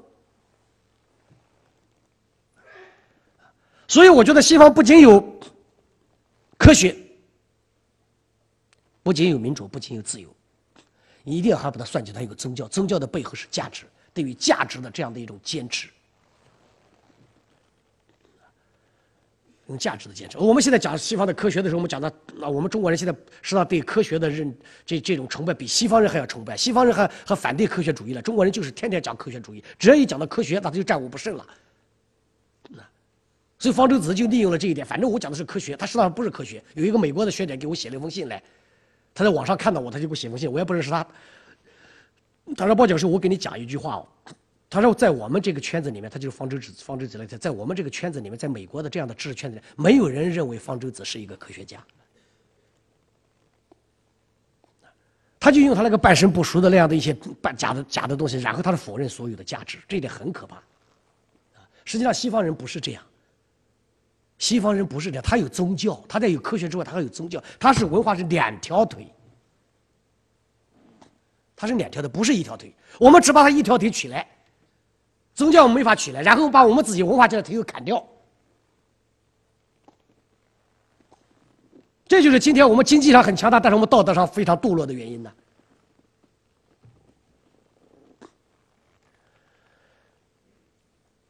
那好，我们现在看看孟子最终把人心善用终极证明的方法证明了。那么证明人心善之后，我们来看一看，他把中国的前道德问题解决了。我们现在这段话我们都暂时不看啊，不要影响你们的注意力。我们先来设想一下，我们再设想一个情景，在教堂里面，人们问牧师：“我为什么做好人？”那么牧师给他的回答很简单：“做好人上天堂。”那么现在，假如有一个人面对孟子问孟先生：“孟先生，我们为什么要做好人？”你知道孟子怎么回答吗？孟子很简单。因为你是人，就这么简单。你要问他为什么？因为我是人，我就要做好人呢？因为你的本性是善的，所以做人就是做好人，不做好人就不是人。因此，作为一个人。你就不应该问我为为什么要做好人，除非你就愿意做禽兽。所以呢，你问孟子为什么要做好人，孟子可以反问你：你想做人吗？想做人就只能做好人，不做好人那就不是人。然后你再想一想，我们中国人骂人骂的最厉害的是什么词？不就是骂你不是人吗？或者骂人是禽兽吗？如果你有穿着西装革履的，那就叫衣冠禽兽吗？这就典型的中国式骂法吗？我们的中国的老太太一个字都不认识，你要做的你要做了坏事，他会骂你不是人禽兽，但那是文化呀。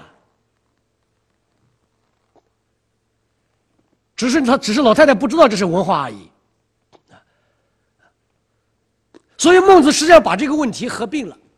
人就是好人，不是好人就不是人，就这么简单。所以呢，你假如想做人，你就不要问我我为什么要做好人，因为这不是问题。所以孟子后来就把人一生下来有本性中的善的，他把这个就叫做所谓的人，然后把这个善发扬光大的叫什么？叫圣贤。圣贤的代表是尧舜，所以孟子有一句名言叫“人皆可以为尧舜”。就所有的人都可以成为尧舜，因为什么？因为所有的人人性都是善的吗？人人都有一颗种子，人人生下来，你就带了一颗种子。有的人把这颗种子细心的浇灌，它就长成一棵善的大树，结出善果，它就成了尧舜。所以人间可以为尧舜，他带种子来的，你也带种子来的。贾宝玉是带着一个什么啊镜子来的，你没带，但是呢，大家都带着一个种子来的，善的种子来的，所以叫人间可以为尧舜。但是它只是一颗种子，这个种子可能不发芽，或者发了芽以后也可以怎么样夭折，或者根本就不结果子。所以呢，人生的过程就是怎么样，就是一个不断的培养自己内心中的善，让这样的果子发芽、生根、发芽、成长、结果的这个过程。如果这个过程里面你没有做好，不发芽了，或者发了以后夭折了，那么你就成了什么呢？成了禽兽。所以我刚才讲孟子一个名言：“人皆可以为尧舜。”孟子还有一句名言，叫“人之异于禽兽者几希？”人和禽兽之间的区别就那么一点点点，这一点点点是什么呢？就是你生下来带来的那一颗善的种子。这一句话换一种说法，就是人间可以为禽兽。所以孟子给我们建立了一整套的道德体系，这个道德体系的核心就是人性善，善培养人间可以为尧舜，善丢掉了人间可以为禽兽。然后，如果你要问孟子，我为什么要做好人？孟子告诉你，因为你的本性就是善的，做好人就是做人。做好人就是做自己，不做好人就不光是不做自己，也是不做人。这个钱道德问题，他把它解决了。所以西方用宗教来解决的，中国是孟子来解决的。这个真是中华文化对世界的一个非常了不起的贡献。孟子确立人心善，就是为我们这个没有宗教的民族确立我们自己独特的道德基石。人家的基石是神，我们的基石就是人。人家是神性，我们是人性。从人性出发，我们照样可以获得崇高与尊严，一样可以实现道德的自我完善。人心善可以使我们获得对自我的肯定，对人类自身的信心，对人类没有上帝的情况下，仍然可以过一种体面而有尊严的生活的信心，这非常重要。这是中华文化对世界文化的重大贡献。它证明了一点：没有上帝，我们照样可以获得尊严，因为我们的人性是善的，因为我们的人性是善的。实际上，西方的文明里面，它也有一个巨大的逻辑上的一个缺陷的，啊，一个非常巨大的逻辑缺陷。这个逻辑缺陷是什么呢？它首先相信人心恶，基督教的基础建在人心恶的基础上，对吧？但同时呢，他又相信人人都是自由的、有权利的，这里面就有问题。一个人心恶的人，一个只知道维护自己的利益的人，他凭什么要获得别人的尊敬？我们还有为什么有能够给予他自由呢？你给他自由不是？那不是很危险吗？是不是？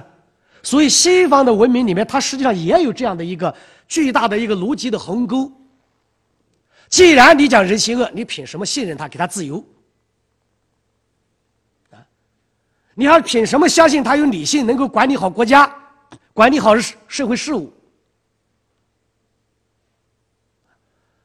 同时，他既然是一个人心恶的人，凭什么你还他还还有尊严？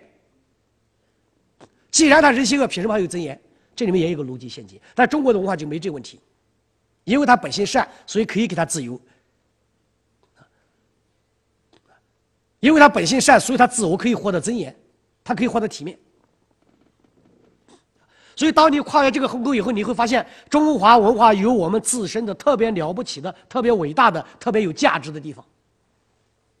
所以，这我一开始讲座就跟大家讲了，我们以后填信仰，千万别填没信仰。怎么样？我们理直气壮的告诉大家，我有信仰，我就信人类自身，我相信人的善，我相信我自己的善。你不相信吗？你不相信那是你的问题，你本来就是坏的。这就是中华文化，所以孟子把这个问题解决的非常好。因此，我们可以这么讲：人心善变成了中国人的道德的基础，就像。宗教是西方人的道德基础一样，这是孟子对中国的一个大贡献，有这个大贡献。而且我们可以说，有了这样的一个贡献，有了这么大的一个贡献，或者说建立了这样一个基础之后，我们看历史，我们看历史，在近两千多年的时间里面，中国人整体的道德水准一直在全世界。我们不说别人不行，但是我们可以理直气壮的说自己行。今天我们没有办法理直气壮的说自己行，你知道吗？但是我们以前是可以理直气壮的说我们自己行。中华的文明是值得自豪的，我们的社会是文明的，我们的国家是有秩序的，我们的人民是体面的。两千多年的时间，我们一直是这样。那么，假如今天我们面对着我们今天的这样的一种道德的现状，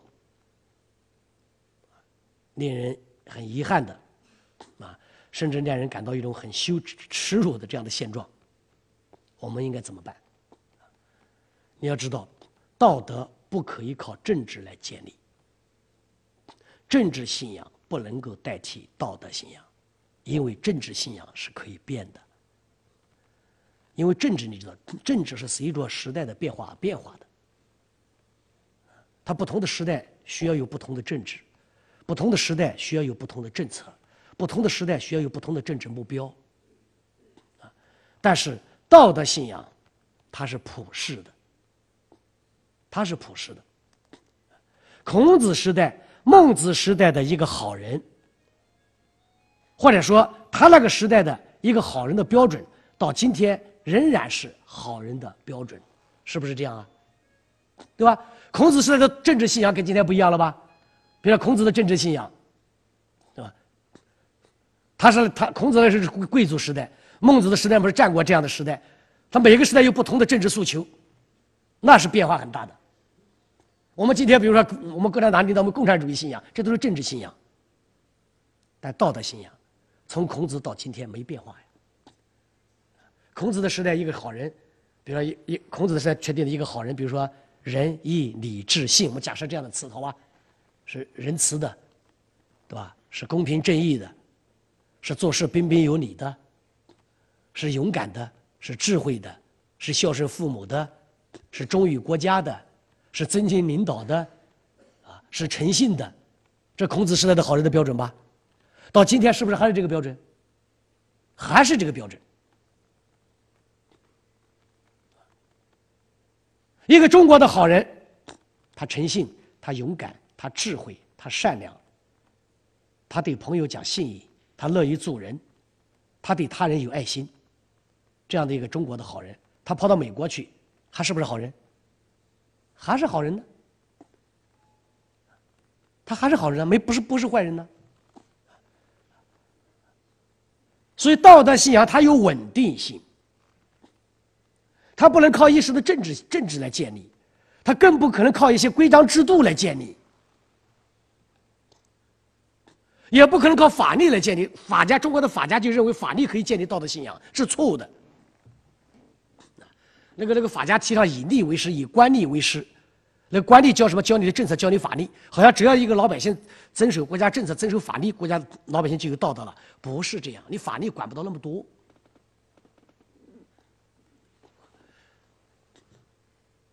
所以在政治、在法律、在制度，比如说每个单位还有每个单位的制度，对吧？守给员工守职工守则，在这所有的。成文的这些规章制度法律之外，必须有一种东西不成文的，但是根植于我们头脑之中的文化的信仰。你把这个东西铲除了，就麻烦了，它很麻烦。